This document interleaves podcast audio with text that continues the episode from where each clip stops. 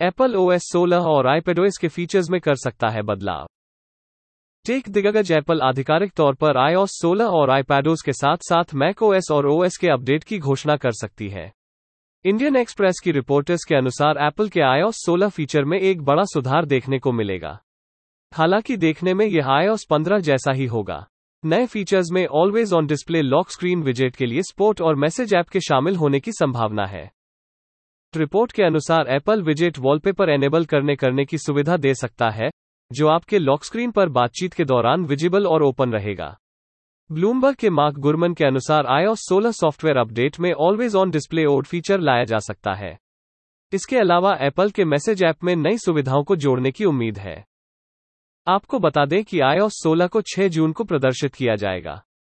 इसके WWDC keynote के बाद लाइव होने की संभावना है। फ़िलहाल यह आईफोन यूज़र्स के लिए उपलब्ध होगा। इसका इस्तेमाल अभी रेगुलर यूज़र्स नहीं कर सकेंगे। नए आईफोन्स की घोषणा के बाद फाइनल iOS 16 बिल्ड लाइव होगा। इसके सितंबर में लाइव होने की उम्मीद है। iOS 16 एक ऐसा फीचर है जहाँ वो एंड्रॉयड से बेहतर काम करता है।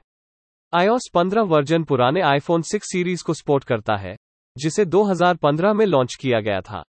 यह मूल आईफोन से और आईपॉड टच सेवेंथ जेन को भी सपोर्ट करता है। ऐसे में हो सकता है कि एप्पल इस बार पुराने आईफोन 7 सीरीज़ की सपोर्ट को सीमित कर दे। हमारे पॉडकास्ट चैनल से जुड़े रहने के लिए धन्यवाद। आप हमारी website think with niche dot in पर अन्य श्रेणियों जैसे व्यापार, सफलता, मनोरंजन स्टार्टअप सिनर्जी स्थिरता, समाचार और उद्यमिता से जुड़े पोस्ट पढ़ भी सकते हैं।